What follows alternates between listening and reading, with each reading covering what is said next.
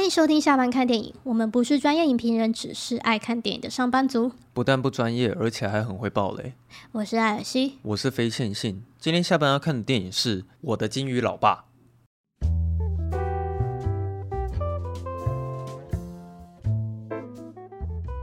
我的金鱼老爸，布兰登·费雪演的。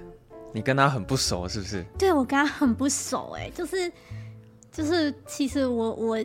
小时候没有看过那些，你说《神鬼传奇》吗？嗯，哦，就那天就是就是我们另外一个朋友，就你们在聊的时候，就是我就完全没有共同的记忆。我是没想到说，原来你也没看过《神鬼传奇》啊。嗯，然后但愿他之后如果有上戏院的话，你再去看一下好了。虽然是不太可能啊。所以他他以前就是那种男神，没有到男神那么夸张，他。我觉得是他的电影的名气大过于他本人的名气，因为小时候只要电视有播《神鬼传奇》，基本上大家都一定会把它看完。其实那那两部片我已经看了大概有数十次了吧，反正电视有播我就会看了。嗯，所以小时候对他是有是蛮有印象的。啊，后来他拍了第三集《神鬼传奇》，我是觉得那部片实在是不该被拍出来了。但后来我也不知道为什么这个演员就。从此消失匿迹了。我我有去翻一些资料，因为他最近又出来，所以就是有很多跟他相关的报道嘛。然后反正就是说他有有历经的一些被别人性侵的一些事件。这个我是倒是不知道了。又有好像又得忧郁症，对，所以所以就是他就是人生中也经历了很多事情，然后就。默默就淡出荧光幕前，这样。嗯，对。可是那个什么，我后来我现在看了一下，他其实有演几部片是还蛮不错的，像那个，你有看过《冲击效应》吗？没有。哦，那个我可以建议你去看一下，因为他有得奖奥斯卡最佳影片。嗯。可是我现在才知道说，原来他有他在里面有演了。对，然后后来他有拍《墨水星》。墨水星我有看过，哦、但是墨水星我知道，但是我也没印象了。嗯、然后我也有看过特种部队眼镜蛇的崛起，但是我完全不知道他是、嗯、他是演哪一个，没印象就对了。对，没有印象。直到我的金鱼老爸最近他才比较有一点讨论度吧。嗯，那我们就直接来念吧，那个评分。好啊。来，先来这个 IMDB，它在 M IMDB 上是八分，好，嗯哼，蛮高的。然后呢？烂烂番茄是六十五趴的新鲜度，嗯，哈，然后六十五趴而已吗？对啊，六十五趴而已啊。哦，好像比我想象还要低哦。嗯，然后 Metacritic 是六十分诶。嗯，对。哎、欸，那我觉得跟我的评分很像哎。哦，真的哦？我是没有，我我以为他那个专业网站评分会都很高。哦，你是你觉得会一面倒是不是？对，我以为啦，因为他现在讲季好像讨论度都蛮高的啊。嗯。可是我我的评价跟烂番茄还有 Metacritic 其实差不多。哦，但是他在台湾普遍的成绩不错，他的他在雅虎有四点七分。哦，啊，评分的人多吗？评分的人很多哎，已经到第七页去了。哦、对啊，我算蛮多的。是没想到说也是有蛮多人会想去看了。嗯，我来先来念个五颗星好了，就是，有网友说，他说布兰登·费雪完全用生命在演戏，看到后面整个泪崩，希望之后看到更多他的作品。嗯嗯，泪崩好。对，然后五颗星，布兰登·费雪的眼睛好有戏，真的好会演。嗯，也是五颗星，无限支持布兰登·费雪所有作品，真的演的太好了。就是全部是全部的评价都会提到布兰登·费雪，是不是？对啊，就觉得他这次奥斯卡还还蛮有希望的哎。嗯，对啊，虽然他的竞争对手也都还蛮强的，对，但就是嗯，他蛮有可能得奖的。可是那个他应该是入围最佳男主角嘛？嗯、但是对，最佳男主角，因为最佳男主角有两部片我是没看过啊。那个日历跟伦敦之伦敦生之欲哦，你说还有另外两部？对，因为我们只有看其他的就是猫王跟那个伊林圣林的伊林圣林，对对对。可我觉得好像如果这样去猜的话，我应该会猜猫王或者是我的金鱼老爸。我也是，我也是这两个在抉择。嗯，好，念完了吗？还没还没，我来念一个长一点的五合音。他说，教会不能沦为活动，而是让人享受救赎。然后他这边有备注是要诚实面对自己，以致短暂抽离痛苦，感受他的拯救。这个他是那个神明的他。嗯，对。片中。查理像是一条白鲸，必须面对死亡。女儿艾丽虽然叛逆，却是诚实的人。查理反而在女儿参与他的人生之后得到救赎。没有最棒，看得懂更棒。哦，好好励志的感觉哦！对啊，很励志的感觉。要诚实面对自己，算是也是贯穿这整部电影的的一个一个一句话啊。嗯、对，他就只告诉大家说要诚实面对自己写出来的文章，这样。嗯，OK。再来，哎、欸，因为通常，因为我这样看一下都是蛮短的，都是说哦好看，演技很好，然后可以感受到他的痛苦挣扎，然后令人落泪，演技就几乎都是这些。我来找看看有没有负呃心数比较少，或者是写比较长的。有人有专门在为就是剧情讲一些想法的吗？还是都是在讲演员？对，就都是说演的很好。嗯。有吗？等一下哦，等一下哦，翻一下哦，好像真的几乎都是说演技很好哎。哦，那呃好，我来考这个，他讲比较长的，他也是五颗星。他说，除了主角老爸，中间穿插的每一个角色的故事以及以及表演都令人动人，全片只有一个场景，但从头到尾都没有一刻冷场。片名也暗喻的非常巧妙。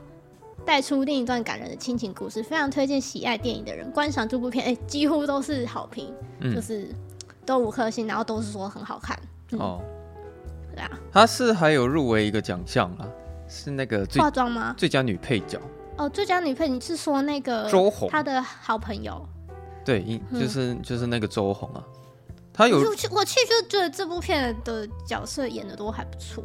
嗯，应该是说这部片就是专门在卖演技吧。对，尤其还有那个啊，就是《怪奇物语》那个那个 Max。哦，就是、他有哦，对哦，他有。对啊，因为就是看看了怪呃看看了《怪奇物语》第四季，就变得超喜欢他的。嗯，那你有认出那个传教士是谁吗？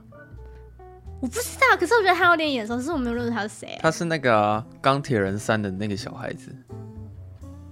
是不是钢铁三的那个小孩子？对啊，你是说他扮成那个他有戴蜘蛛人面具那个吗？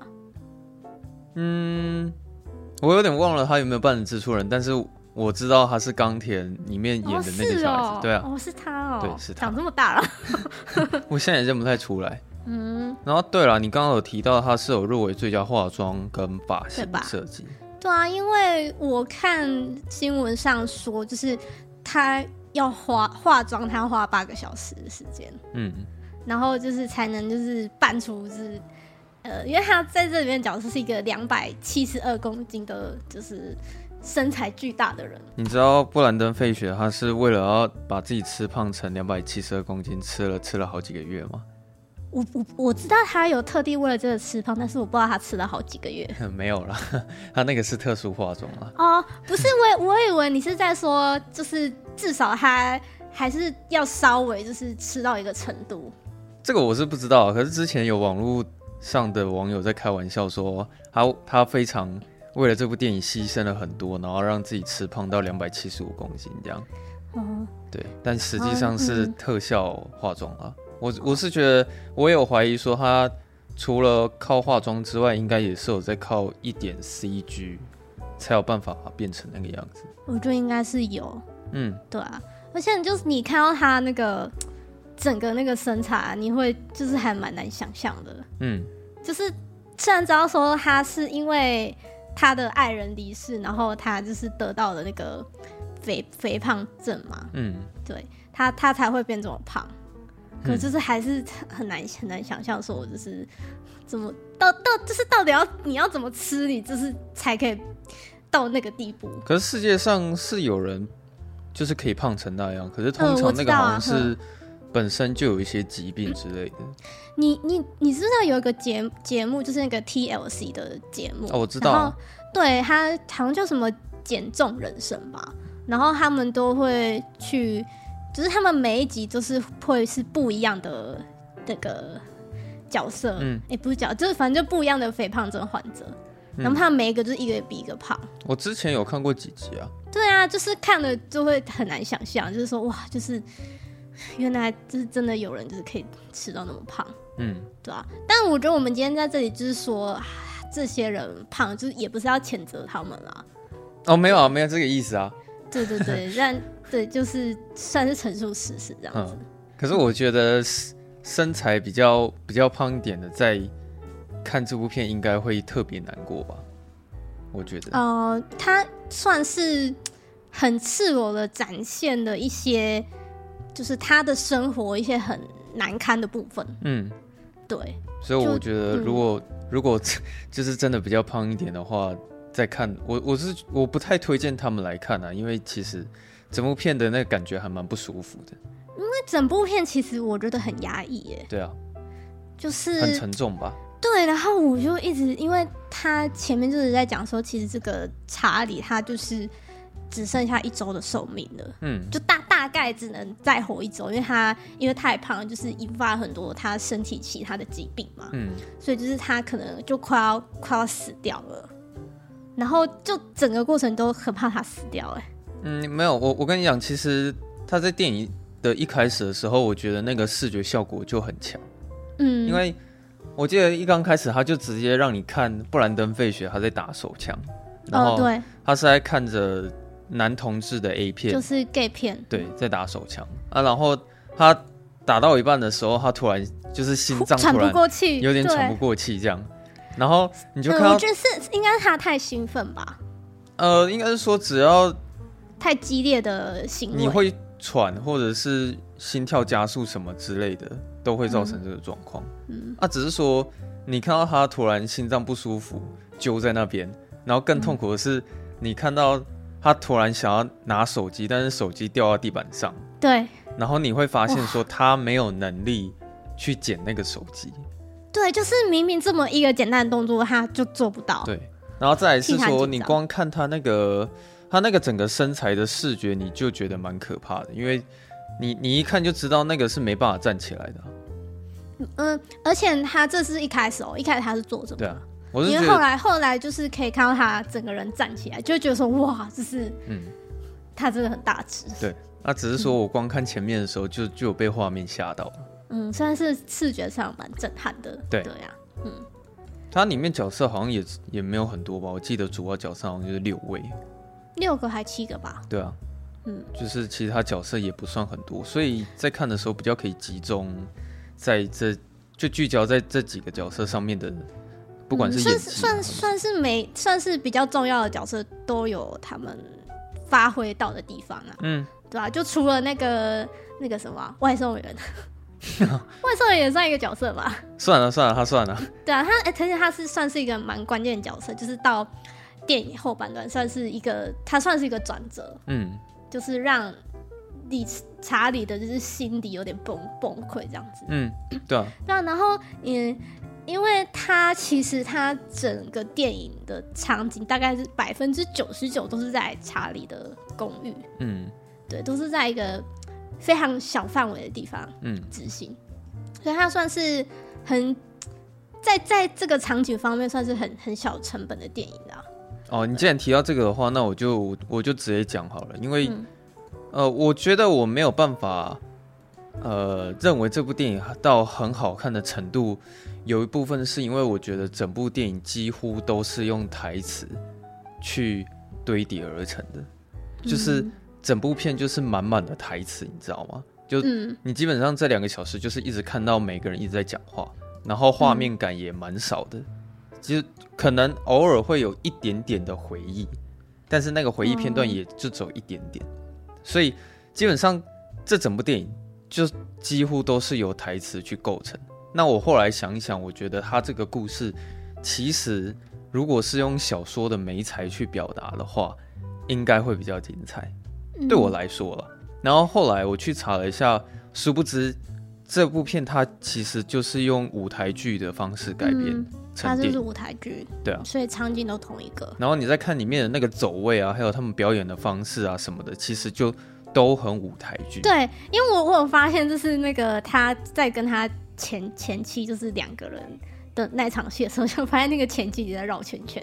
哦，我想说为什么要是绕圈圈？哦哦，原来是就是有点舞台，稍微有点融入舞台剧的那个走位啊。嗯，对啊，对啊，对啊，嗯，是这样没错。对啊。然后呢，这个理查，你刚刚有说他就是没办法好好照顾自己嘛？嗯，所以他有一个他的好朋友，就是每天会来看看他，然后可能帮他打扫，然后照顾他，然后喂食他。你说周红演的那个角色吗？对，那个角色。嗯，但是我觉得我会觉得有点奇怪的是，就是说，就是。呃呃，应该说我可以理解，但是我会会觉得说，为什么要这样？就是说，呃，你明明知道就是他已经健康就是很差，然后很胖，但是就是还是要让他吃那点高热量的食物。嗯，对。所以你你你在看的时候会有这种想法？会啊。可是我看完的时候，我大概有理解说为什么会是这个样子啊。就我我我理解的方向是说，因为我觉得这个这个他的朋友。就是他叫荔枝，就是我觉得荔枝他是有点补偿的心态。补偿吗？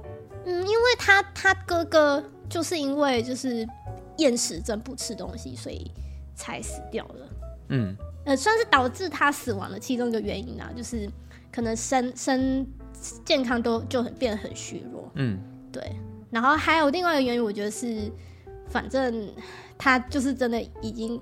快活不下去了，然后他又死活不肯去医院。嗯，那既然都要死了，那就是死了开心一点吧。就是在这最后的时间，就是能吃什么就吃，就吃自己喜欢的东西。嗯嗯。可我其实应该也是差不多是这样想了，因为我很明显觉得周红那个角色，他是明知道有这种情况存在，但他还是依然去默认这件事情，嗯、或者是去帮助他这件事情。因为像嗯他第一次有这个行为是在于说，他好像跟布兰登·费雪吵架，然后吵了一下，他们在看电视，结果布兰登·费雪苦苦哀求他说：“拜托，可不可以帮他？”结果这时候他就拿了一桶的炸鸡去给他吃。然后你其实我在看那边的时候，我也觉得很恐怖啊。我觉得很负，我觉得超负担的，就是就是 看他胖胖的身材，然后就是左手一个炸鸡，右手一个炸鸡，然后这样子，对，左左边啃一下，右边啃一下，就哇！而且因为那时候他算是一直在拜托周红，但是周红他一开始是没有反应，后来他很勉强的起身，然后去帮他拿了那一桶炸鸡，嗯、所以其实那一场戏我大概有推敲出说，他们都知道布兰登·费雪的情况是这样。他会一直吃东西，嗯、然后算是大家都心照不宣、啊。对，然后其实大家都认可，默默的认可这件事情发生，嗯、并没有去刻意的阻止。嗯，因为我觉得一般台湾观众在看的时候，对于这部电影可能会有一个很大疑问：说，干为什么不把他直接就强行带到医院检查就好了？就是他都已经严重到这个程度了，嗯、为什么就是身边的人都不帮他什么之类的？啊嗯、我觉得一般观众看可能会。会有这种心态啊，就一边看，然后一边会觉得对这部电影很疑惑。但我觉得这是他内心戏比较复杂的那个层面。然后再来是，我觉得啦，虽然这整部片一直在看布兰登·费雪，他有时候会暴饮暴食，可是我觉得他这个人本身并没有暴饮暴食的症状，就是他，我觉得他并没有贪吃成瘾的状况。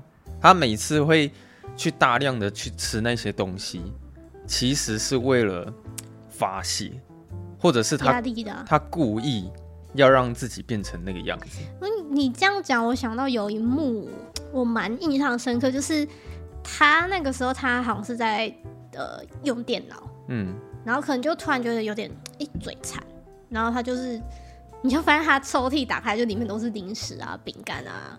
然后他就发现说：“哎，这边有就是巧克力棒可以吃。”嗯，然后他就看一下这个巧克力棒，然后就说：“啊，不要不要不要吃好。”然后就把那个抽屉关起来。呵然后他可能就又不知道突然想到说，他要就去查查说，呃，他的那个血压过高，就是对他的就发现他血压过高，然后就是呃，网络上就说哦，如果你发生这样的状况了，你最好立即赶快就医。嗯，对，就是已经非常非常严重了。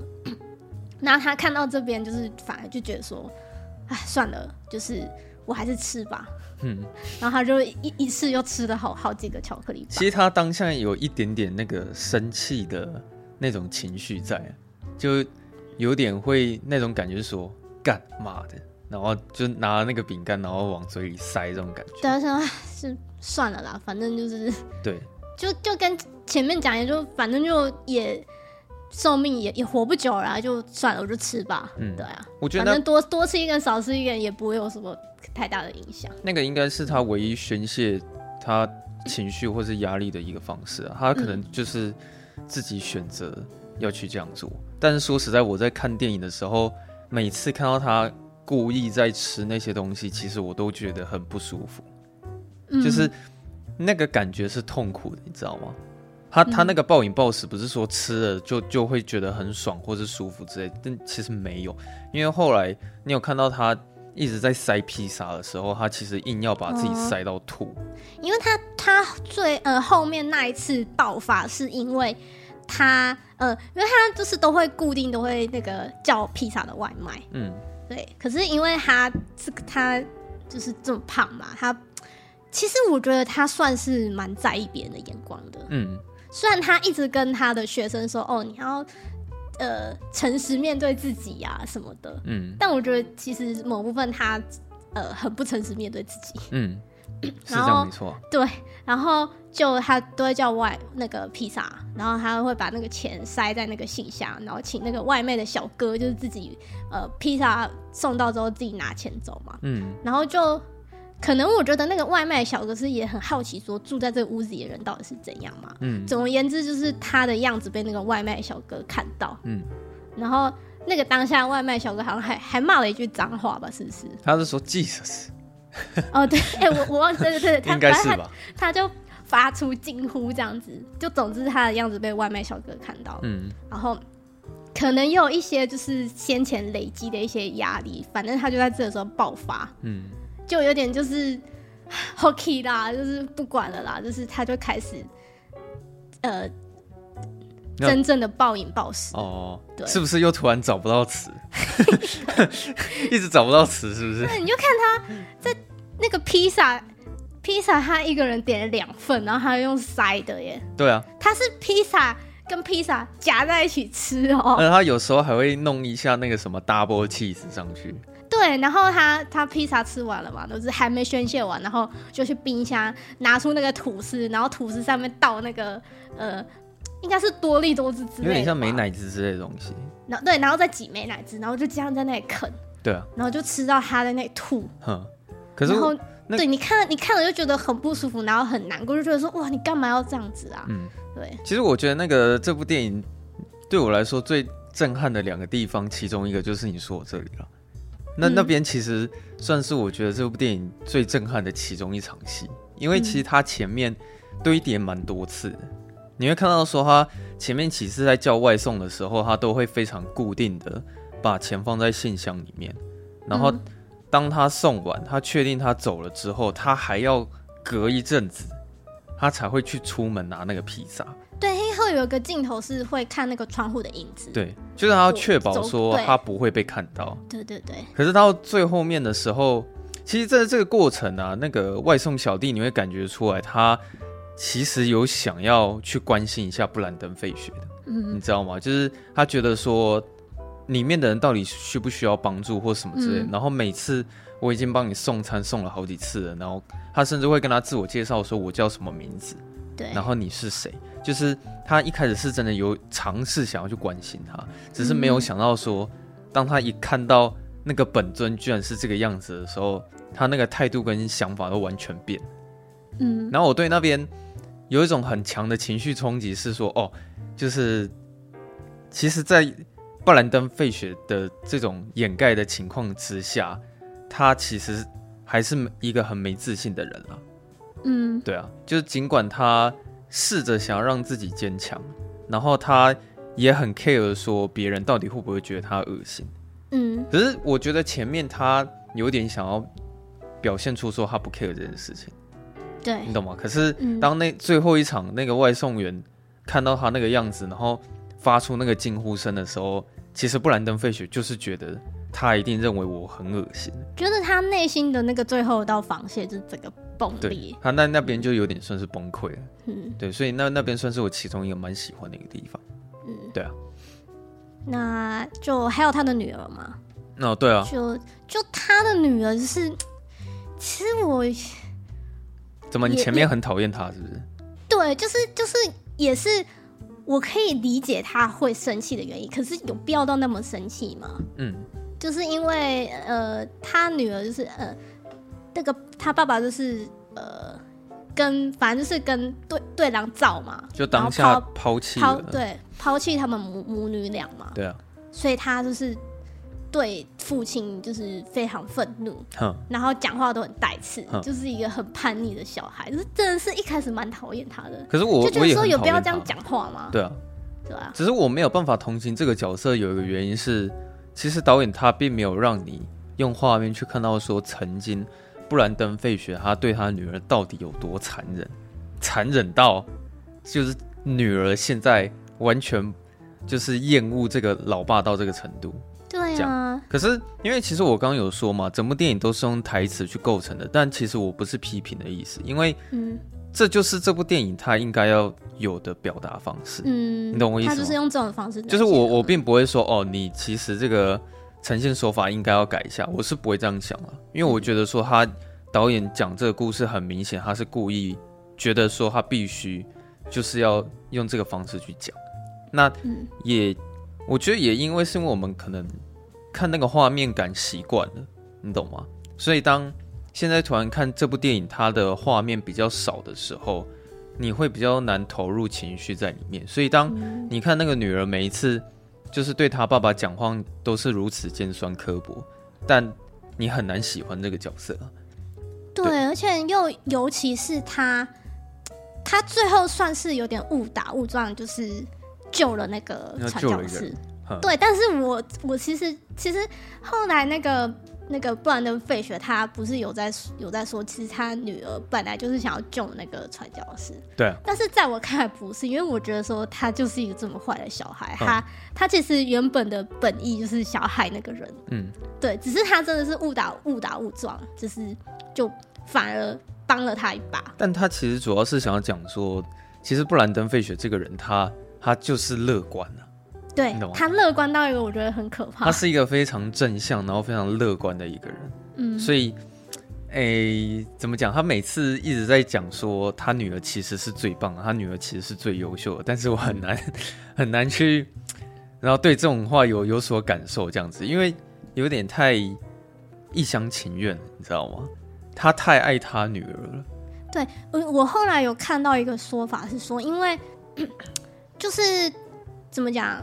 不，呃，因为他跟他女儿很久没见了嘛，然后在他的内心里，就是他一直觉得他女儿是一个很完美的人，嗯，对，他一直觉得我就是我女儿很很好，然后她很优秀，然后她一定可以成为一个很棒的人，嗯，对。可是事实上，他女儿就不是，对啊，他女儿就是一个很很不乖的小孩。我记得里面他的前妻不是就是形容他是邪恶吗？对对对，对他就是可能搞不好他，哎、欸，他都敢对他爸爸下安眠药了，搞不好他真的以后会杀人放火。哎、哦啊欸，不过那那边我看的时候，我的确是蛮厌恶那个角色的。我觉得蛮，我内心觉得很很可怕、啊，因为他下安眠药的确是有点太过分了。嗯、然后再来是他会去勾引传教士去抽大麻，然后还拍照。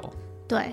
对啊，他就是内心很多邪恶的想法。嗯，然后因为他因为那个布兰登·费雪，他一直就是很相信他的女儿是这个形象。嗯，但是真的看到他女儿的时候，我觉得其实他呃一部分的内心就是也知道说，哦，我女儿其实没有我想的那么好。嗯，可是他不想戳破这个谎言。嗯，就是等于说，就是他。他如果说戳破这个谎言，就是说他这辈子最相相信的事情，就是也也也没办法成真的。嗯，对啊。所以他才到后面就是还是一直坚持跟他女儿说，就是你很棒，然后你很完美这样子。嗯我我是可以一直感觉到说他真的太爱他女儿了，对，他是很爱他女儿。对啊，而且我觉得他那个爱的方式，我不知道那样到底对不对，欸，因为他甚至还会把他存来的那些钱哦全部送给他女儿。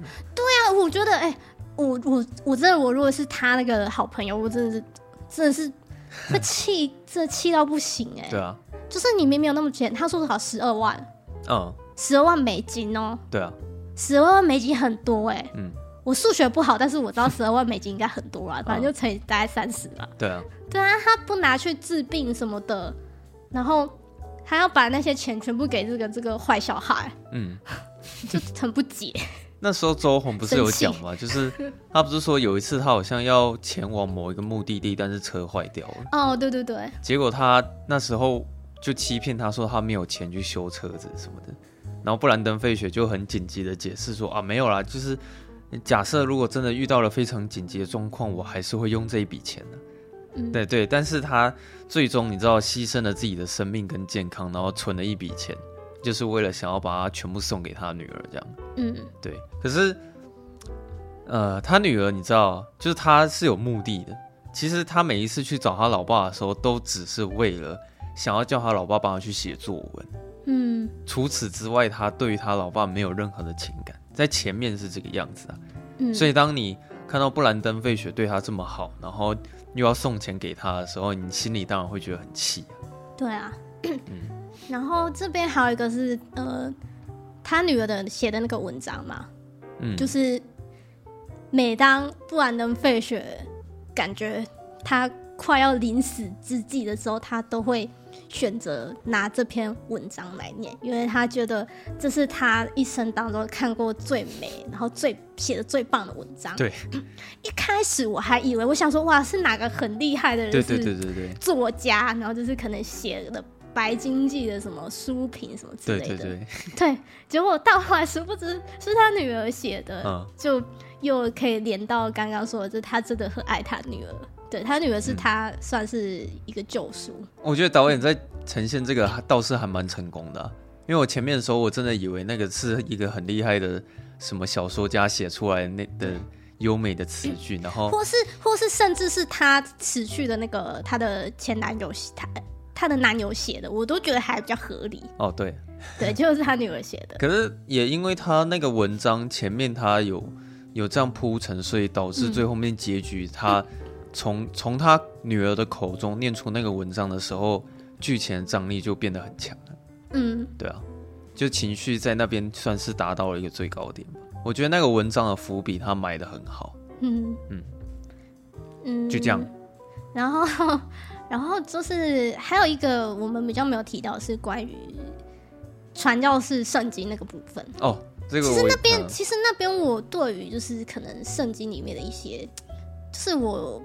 宗教这些我不太理解啊，所以其实，嗯、呃，他在演那些剧情的时候，我比较没有感觉。嗯嗯，哦，好，这这个应该算是我最后一个会想要讲的东西啊。哦、你知道他那个传教士啊，我在看的时候，我真的觉得 我很好奇，身为基督徒的人来看这部电影，到底会有什么样的感觉？因为你有发现，这整部电影里面每一个人都在批评基督教吗？就是在批评这个宗教，uh, 就是说什么啊，你们自以为很高尚，然后去救赎别人什么之类的。而且他们在，我觉得导演有点大胆啊，就是他胆子大到直接用电影然后去批评宗教给你看。这会不会是他在一些评分网分数不高的其中一个原因啊？这个我不知道，可是我我觉得他敢去讲这个议题很屌。然后，但是呃，因为其实那个基督教他们，他们其实有。呃，不同的教会其实有不同的流派啦，嗯，所以我觉得他应该也不是说一一竿子打翻一船人，就是说哦，你们全部都这样很不 OK，就是应该是指其中几个比较偏激的流派。可是他里面在批评的方式是完全完全是不留情面的，就是讲的多非常非常难听的那种程度。可是我觉得他这些理论从这个导演口中讲出来，其实蛮像他的。你知道，你知道这部片导演是那个戴伦艾艾洛诺夫斯基吗？黑天鹅的导演是不是？对啊，啊，你不是有看过母亲吗？母亲我没看，我不敢看。啊，你没看过母亲？对啊，你说很好看的鬼片，我不敢看啊。干，你那个，你明天一定要看母亲。不要，我不敢看。没有，它不是鬼片。不要，那个就很可怕。对它好，可是我觉得它没有到可怕的程度，你知道吗？它里面没有鬼片，没有恐怖，它顶多就是一个惊悚。然后这个母母亲这部电影屌的程度，你知道是可以媲美去年的《妈的多重宇宙》哎。我还以为你有看过母亲，你知道吗？就是没有，我没看过。我跟你讲，他一直很好看。他这部电影是从头到尾，你完全看不懂他在演什么。可是他从头到尾全部都是在讲圣经的东西，嗯、你懂吗？像、嗯、像可能你突然中间看到有一场戏是有有一对老夫妇突然在做爱，就很莫名其妙，就是剧情就莫名其妙演到有一对老夫妇，然后坐坐在一张椅子上面做爱，但是。其实他那个好像也是在暗暗示圣经亚当与夏娃这件事情，然后或者是最后面有一些非常突如其来的一些剧情反转什么，就是一般观众完全看不懂导演在讲什么了。但是我觉得你一旦知道他每一场戏其实是在暗示圣经里面的某一些桥段之后，你会觉得这部片超屌，这样。所以我我对这部片的那个印象超深。就以这个导演所有的作品来看的话。我最喜欢的是母亲啊，然后我的禁欲老爸其实对他来说算是他讲的最浅显易懂的故事，你知道吗？因为他算是直接透过透过这个传传教士，对他他没有嘴巴就直接讲出来，对啊，就是他没有太过于一些隐晦的东西，所以其实我的禁欲老爸算是他最好懂的作品。嗯、那其实你知道那个传教士啊，他们一直在批评他说：“哦，你一直自以为说。”你一旦信教了，那你就好像比别人高尚，可以去救赎别人，嗯、你可以来救赎我什么之类的。他们一直在贬低他的那个宗教信仰，然后他们自己也有说，他们曾经也都是呃那个教徒，教的嗯、对，可是他们都没有什么好下场，然后他们也对上帝很有意见这样子。嗯、然后说实在，我在看的时候，我一直在会想到之前我老爸在。跟我讲有关于他对基督教的不满，你知道吗？哦，oh. 对，就是我这个我可以讲了，但是好，你们就当做是老人家的，就是这种偏激的想法，所以就听听就好，不代表本台立场。反正那时候我老爸他就觉得说，哎、欸，因为有一阵子是我亲人过世，对，可是我的舅妈她是基督教的。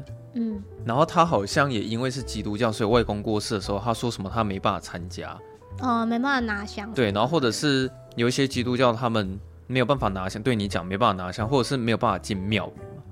然后我爸他就会觉得很靠背，说就是他不相信上帝是这个样子，就是怎么？哦，他你觉得呃，你你爸爸觉得说上帝不可能这样子这么不懂得宽恕，对啊，不懂得就是有点。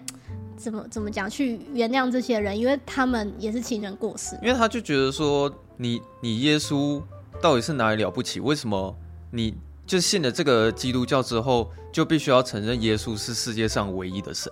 然后你还好像还会去贬低其他的宗教信仰一样，还要规定所有的教徒不能拿香，然后规定这些教徒不能进庙宇，你就只能承认耶稣是世界上唯一的真神。然后我爸就觉得说。但这样基督教的这种理念，不就是在贬低其他的宗教或是其他的神吗？嗯，那因为那时候外公过世，我爸其实就觉得你信基督教也没什么问题，就只是说你就勉强入境随俗一下嘛。你、嗯、你懂吗？就是入境随俗其实就好了。对，所以就是他对这个宗教就是颇有维持。但是我那时候听了之后，我好像多多少少有一点被他影响了。就是我也觉得说，嗯，对了，你。如果你是信基督教的话，好像也没有必要说完全不碰香，或者是不去庙宇之类的。对，但我相信他们并没有贬低其他神的意思了，嗯、只是呃，好吧，就像电影所讲的，你一旦信教之后，你可能就会自以为比较高尚之类。这是电影讲的，不是我讲的。嗯、对，所以那时候其实我整部片在看他们在谈论那些宗教这这么敏感的议题的时候，就是我会开始去想这些事情，你知道吗？嗯、对啊。而且我觉得那个传教士就像一个有点讨人厌的直销，你知道吗？哦，对，就是就跟他说我不用，我真的不用这个东西，我不用。可是他还是会一直一直来，然后跟你说这个产品有多好多好。嗯、其实我不知道他是不是故意想要把就是那个照这个样子，就是把那个传教士拍的很讨厌，你知道吗？嗯，就是感觉因为里里面每个人都对基督教很反感、啊嗯、对，所以我我也不知道。其实我真的很好奇，就是基督徒看完这部电影会有什么想法？对，啊、对，而且他还自作主张把人家的圣经拿走，那圣经是人家人家是别人的东西，嗯，对啊，如果是查理，我就打他了。哦，但我猜那个导演应该对圣经是真的很熟了，嗯，因为他之前的作品好像几乎都会都跟圣经有一点关系。嗯、你知道诺亚方舟也是他拍的吗？哦，是啊，对啊，所以我觉得这他去讲这个议题，应该是他最擅长也是最熟悉的，嗯，对。我觉得关于宗教，大家，嗯，因为我是我我是我我应该算是众神论吧，就是我相信这世界上是有很多的神，就是可能有有上帝，然后就是可能也有菩萨这样子，嗯，对，所以我觉得就是大家就彼此互相尊重啦。哦，我是觉得其实有信仰都是好事，不管你是信什么，嗯，就我觉得你不要去伤害别人，就、嗯、可是信仰这种东西，我觉得。不管是什么，你只要有信仰，就代表说，呃，这个世界上有一种东西是可以约束你，就是它会让你变成一个好人。就是在你准备要做出一些坏事之前，嗯、可能会有一个声音告诉你说：“哎、欸，这样不行哦，这样违背你的信仰。”对啊，对。就我觉得宗教的好处是这样子，就是它是可以约束人类，让人类变好的。嗯，对啊。但是不要走火入魔啊！就有些人就可能像这个。电影里面这个传教士，他是有点夸张了，嗯，对吧、啊？但我觉得他其实也只是很想要证明自己，嗯，因为他剧情其中不是有提到说，就是其实他在那个算是他们教会里啊，然后他试图想要用自己的力量做出一些改变，然后实际上去帮助到一些需要被拯救的人，嗯，对。但他真的去这么做的时候，却被他教会里面的人说：“哎、欸，我们这边没有人。”就这样做，嗯，然后你不要再这样子了，对。可是他后来其实有承认说，他其实是假的新教徒了。对，他后来被赶走啊，嗯嗯，大概就是这样子吧。我，对啊。欸、你要你对结局有什么想法吗？我觉得，我觉得结局有点，就是我觉得有点突然哎、欸，嗯，就、就是、我也这么觉得啊。我觉得感觉可以再更催人热泪，或者再更震撼一点，嗯。对，可是他选择用这样的方式，也没有说不好啦。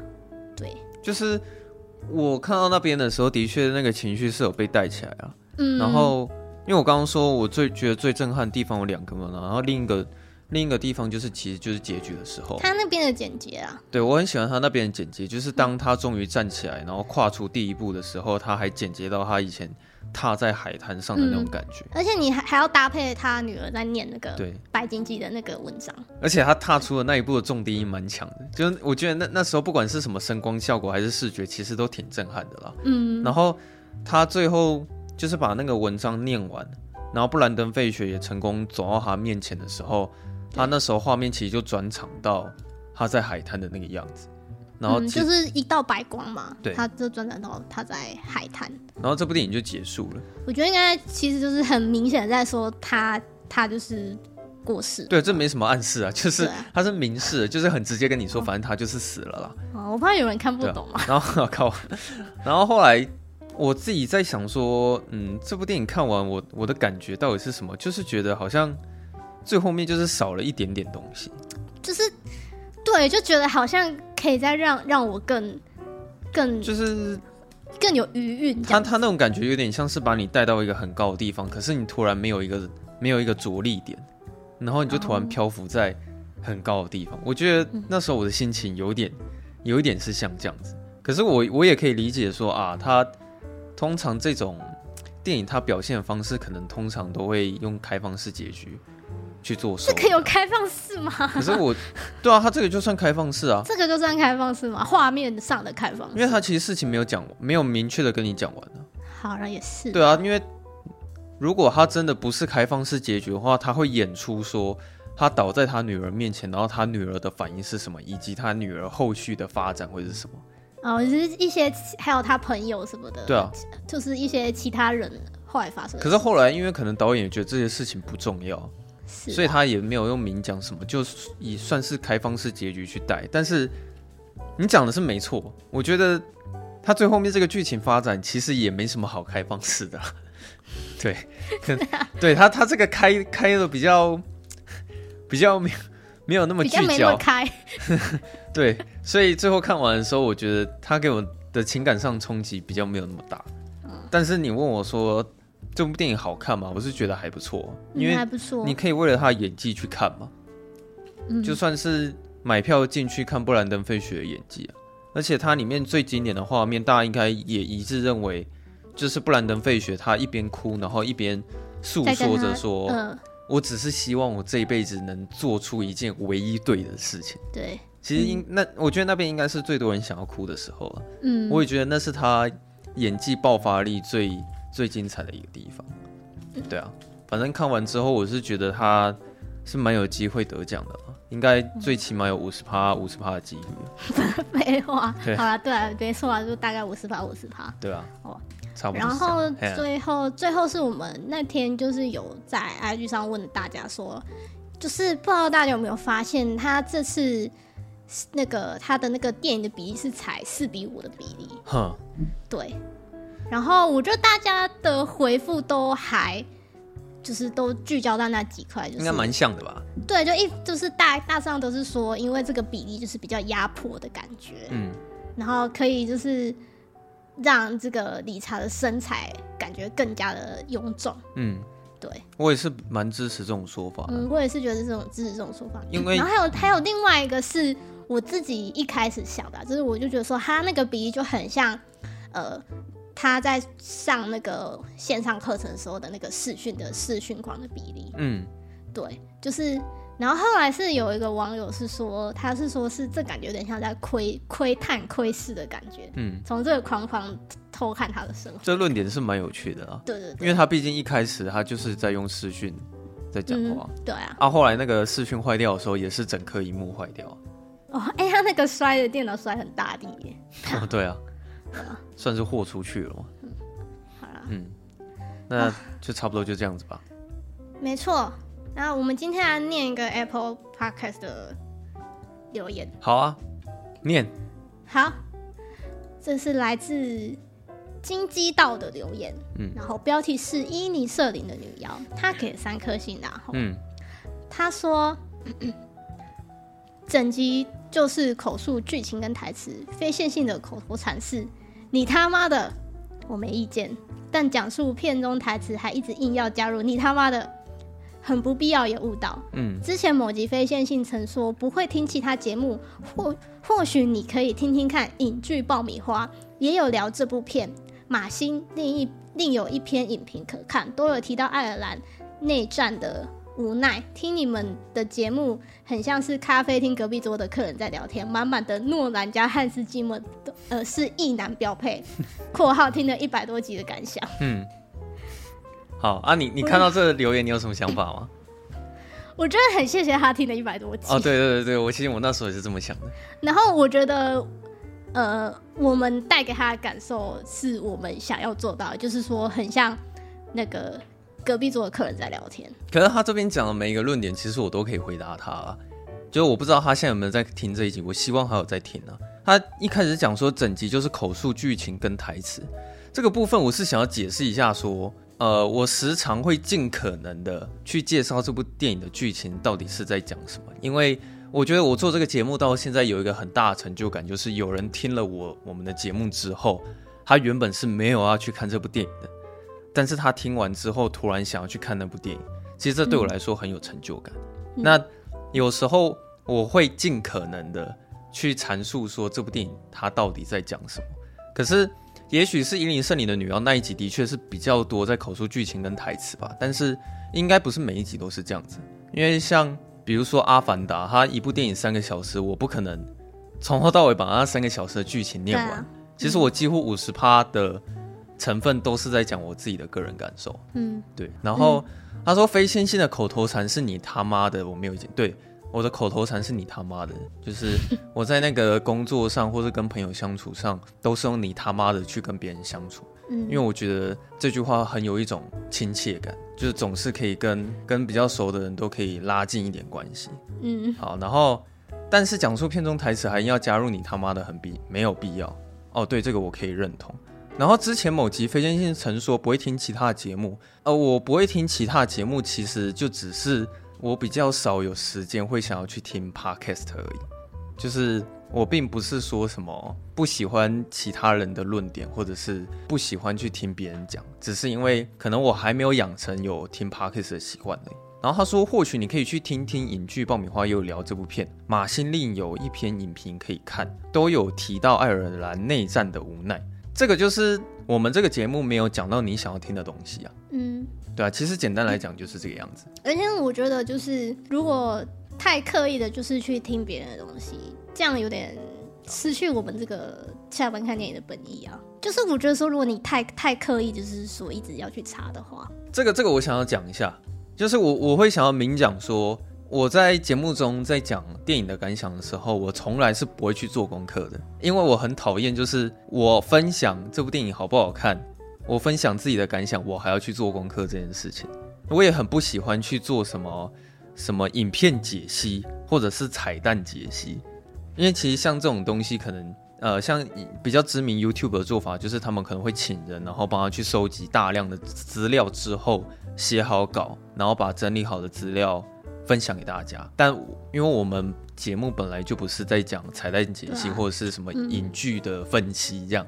像你现在突然跟我说，哎，为什么我没有提到呃爱尔兰内战的无奈这这个解析好了？但就像我举另外一个例子，我我总不可能我在看《玩命关头》的时候，然后去解析说什么里面的亲情还有他们家人之间的冲突有什么导演深刻的寓意之类的吗？因为如果你要解析这个，一定是解析不完。我是比较偏向说，就纯粹我觉得这部电影好不好看，然后为什么我觉得它好看或不好看，嗯，这样子而已。哎，我突然才想到，我每次片头不是都会念这个吗？对啊。我们每次片头的时候都会讲说，我们只是爱看电影的上班族，我们不是影评人。对啊。然后我还会说，不但不专业，而且还很会爆雷。对啊。哎，对啊，所以其实我一开始，我们每一集都有先讲这件事情，但可能还是有。网友会希望说我们是一个专业的影评人吧？是啊，好，没关系，我会尽量朝这个方向去努力的。如果既然有粉丝就对我有这方面的期待，我会朝这方面去努力的。嗯，然后他说听你们的节目很像是咖啡厅隔壁桌的客人在聊天。哦，那这的确是我想要达到的效果。嗯，对，我不想要做的很很像那种制式化的节目，可能他们都会整个节目的。流程都写好，然后第一步、第二步、第三步这样子。嗯，对。然后他说，满满的诺兰加汉斯季默是异男的标配。哎，可是我想问一下，异男标配什么意思啊？